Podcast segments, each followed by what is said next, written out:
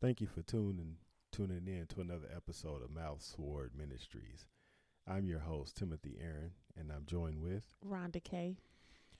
And uh, we're going to be talking about idolatry today. Idolatry, the various forms of idolatry. But before we get started, we're going to open up in prayer. Dear Heavenly Father, we thank you so much for everything you've done for us, all the mercy and your grace and your peace and your provisions and just everything you do for us, Lord. And uh, we just can't thank you enough for everything you've done for us. Uh, we just ask that you open up our eyes and our ears to your word so that we can better understand your word. And uh, we know that the Bible is just full of knowledge and wisdom and, and truth that takes more than a lifetime to know. So we just ask that you continue to give us insight and understanding on your word so that we can be better and better and better. These things we ask in the mighty, wonderful, precious name of Jesus. Amen. Amen. Okay, idolatry. We're going to talk about some of the various forms of idolatry.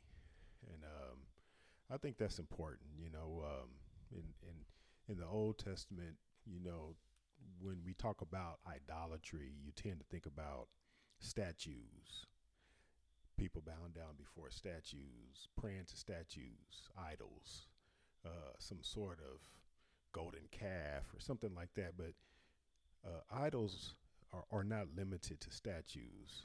You know, we can make something into an idol. Mm-hmm. And before you know it, we can put value and give something man made priority over God and over His Word. So that's what we want to talk about today. And uh, of course, the first thing that comes to my mind is money. You know, a lot of people feel more secure, more at peace, and all of that when their money is right.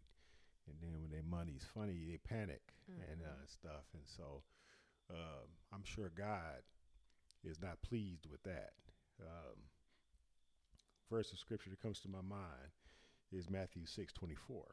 No man can serve two masters, for he will hate the one and love the other, or else he will hold to the one and despise the other. Ye cannot serve God and mammon, or, or money, or material wealth. And uh, so, you know, people can spend their whole life striving to get more money and more money and more money and lose out on some of the more uh, precious things of life, like relationships, love, family, and stuff like that. So uh, that's a big one right there. I mean, right. that's the most obvious one too, mm-hmm. money. so we got to keep money in its proper perspective uh, place. Um, the Bible says, "For the love of money is the root of all evil." So we can't love money. You know, that's the last thing we want to do is love money, and we can't allow money to be a motivator to where we put it above God. Right. So of course, we all need to make money because we need to pay bills and we need to eat and we need to, you know, do all kind of stuff. And we like to have fun when it comes to money, but we got to keep money in its proper place. Mm-hmm. What's another one? Guns. Guns. That's a really good one. You know, some people they can't they can't have a good night's sleep if their gun is not by their side. Right. And I think that's a problem with God. You know, God don't want us uh, putting our peace and our rest and our security in something man-made. Right. You know, and um, so, like I, I work with guys. Like one of my coworkers, he got over twenty guns, and uh, he will tell you it's a hobby, but on the other hand, he would tell you it's a security thing too. And, mm-hmm. and and the thing about it is, he can have 20 guns, but if the other person gets to him first, what good are those 20 guns going to be? Right. so, um, we got to learn how to trust in the Lord. You know, God is, God said he'd be with us. You know, he won't leave us or forsake us. Um, so we got to learn how to trust in the Lord a little bit better when it comes to uh, what we put our trust in and our confidence in, our faith in we don't want to make these things an idol. Right. Mm-hmm. I'm going to uh, read uh, the opening part of the Ten Commandments in Exodus chapter 20. Uh, it's just really interesting. Uh, we're going to start at verse 3. Exodus chapter 20, starting verse 3 down to verse 6. It says, Thou shalt have no other gods before me. thou shalt not make any uh, make unto thee any graven image or any likeness of anything that is in heaven above or that is in the earth beneath or that is in the water under the earth thou shalt not bow down thyself unto them nor serve them for i the lord thy god am a jealous god visiting the iniquity of the fathers upon the children unto the third and fourth generation of them that hate me. He's saying there he, in the Old Testament, he said, if you bow down and worship idols, and if you have other gods before me, and if you make idols, he said he's a jealous God. He's going to not only get the perpetrator, but he's going to get their children down to fourth, fourth and fifth, what do you say, third and fourth generations. Mm-hmm. So, because he said he hates it. And he said, if you hate me in that way, I'm going to hate you back, basically. so God don't like idolatries and you putting things before him and you not making him priority number right. one. Number one, right. right. And then he says in verse six, he says, um, and, and he says he will show mercy unto thousands of them that love me and keep my commandments. You know, Jesus said that in the New Testament. He said, if you love me, you keep my commandments. Uh, so it's about putting God first, keeping God first, and not allowing man-made things or anything or even a, a person get it right. come before God. That. I was going to say that. Mm-hmm. Exactly. So, um, another good one. Well, we talked about money. We talked about guns. Another good one is education. education. Mm-hmm. Uh, a lot of people really get proud mm-hmm. and really feel secure when they go to college. And that's another man made institution that we should keep in its place. Right. You're right? Um, sometimes things are okay and sometimes things are good. But people, individuals, a lot of times can have a tendency to make something a priority when it shouldn't. Mm-hmm. You know, put it above God. Mm-hmm. And so, like, if you go to college and you bust your butt and you strive and you sweat and you work overtime to get this degree and you have never come close to doing anything like that for God you've made education an idol yeah you know you you have showed God in your actions and in your sacrifices that it is a priority mm-hmm. to you this man-made establishment it's uh, before uh, God it's you before God before right God, right um, so you have to you have to watch that mm-hmm. because God looks at those kind of things. Um, in Psalms, uh, David talks a lot about uh, how God looks at the heart. He says the heart and the reins. In mm-hmm. other words, He mm-hmm. looks at your mind, your right. intent.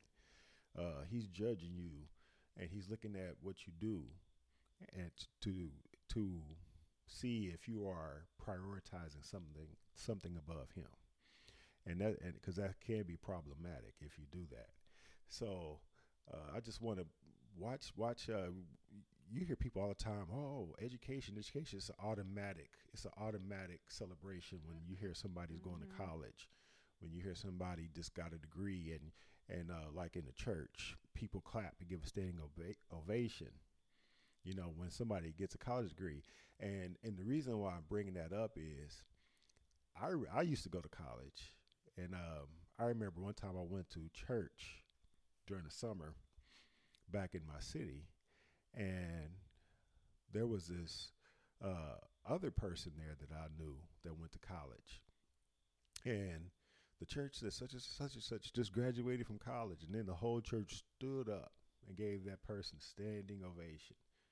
But see, I knew about the abortions and the one night stands and and all the sin and how that person basically put off their Christian walk mm-hmm. in the name of getting a higher education because they, they could not ha- raise no child and get this right. education, so they aborted the child.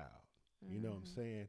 And um, they didn't marry, but they had several relationships. And and Paul says, "For it is better to marry than to burn." Mm-hmm. And so my point is, they put the pursuit of that education over uh, their walk with the Lord, right, and the commandments of the Lord. Mm-hmm. And so this that's a really good example of what I'm talking about. How we could put something above God, even though going to college and getting a degree is not face value a bad thing. No, it's not. But, But if you put it above God and His word, now you just made it an idol. right, see what I'm saying? prioritize. And so the whole church was standing, giving standing ovation for the co- and they didn't know all the transgressions and the sins. So I wonder if God was giving them a standing ovation. Probably not. Probably not. You know, God was probably jealous Yeah.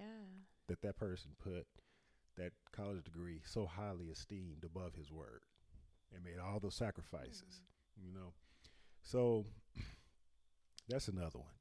Um, how about we talked about uh, guns? Okay. The um. What about marriage license? Okay, yeah, that's another good one. Uh, marriage license. Oh man, I can't say enough about that one. Um,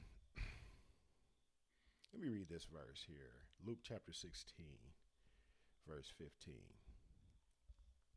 It says, now this is Jesus talking, and he's talking about the Pharisees. He says, and he said unto them, Ye are they which ju- justify yourselves before men.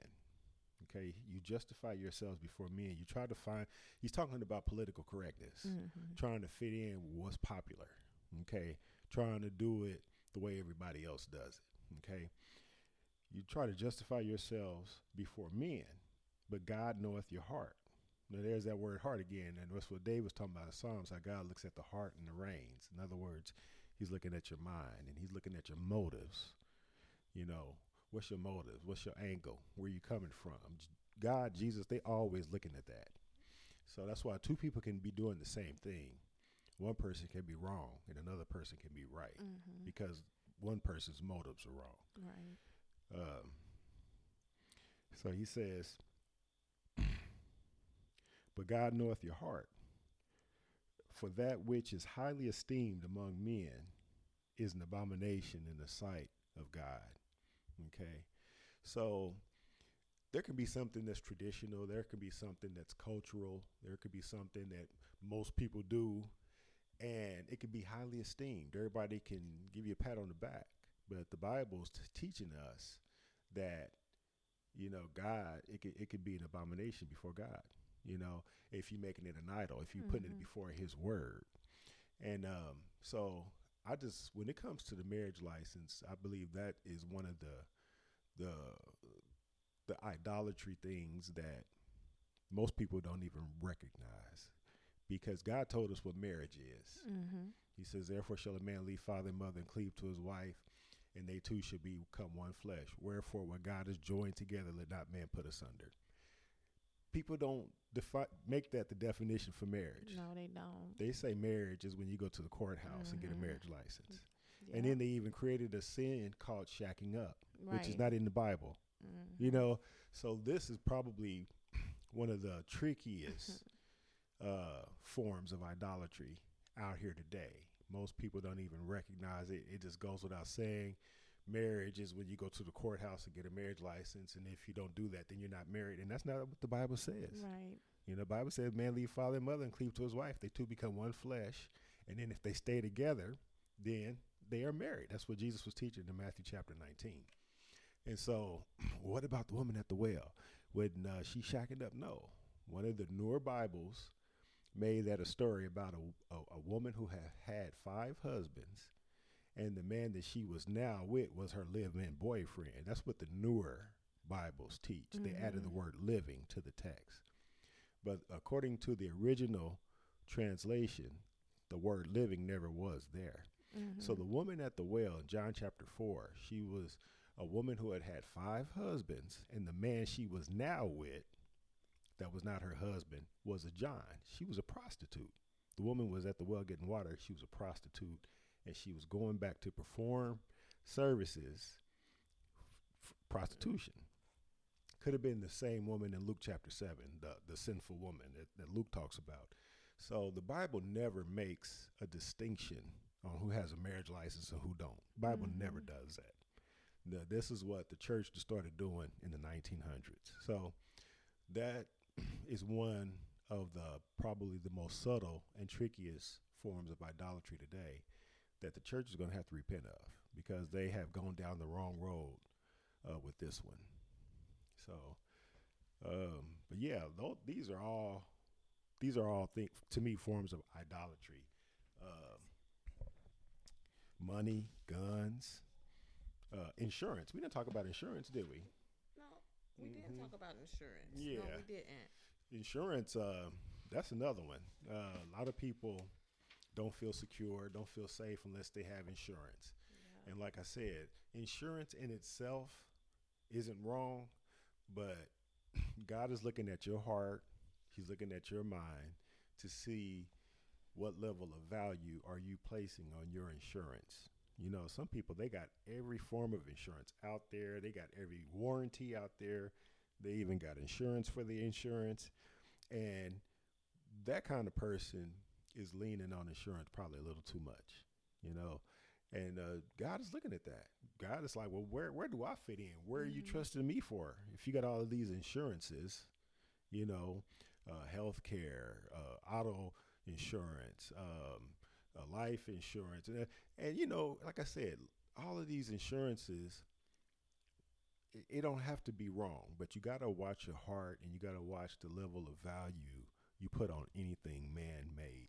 Right. That's the most important thing right, Right. there, what you just said. Right. Got to watch your heart Got to watch it. and the motive behind it. hmm Because you can be paying insurance for 10, 15, 20 years, and then that company, company can go out of business. Mhm. You know, you can't trust in man like that.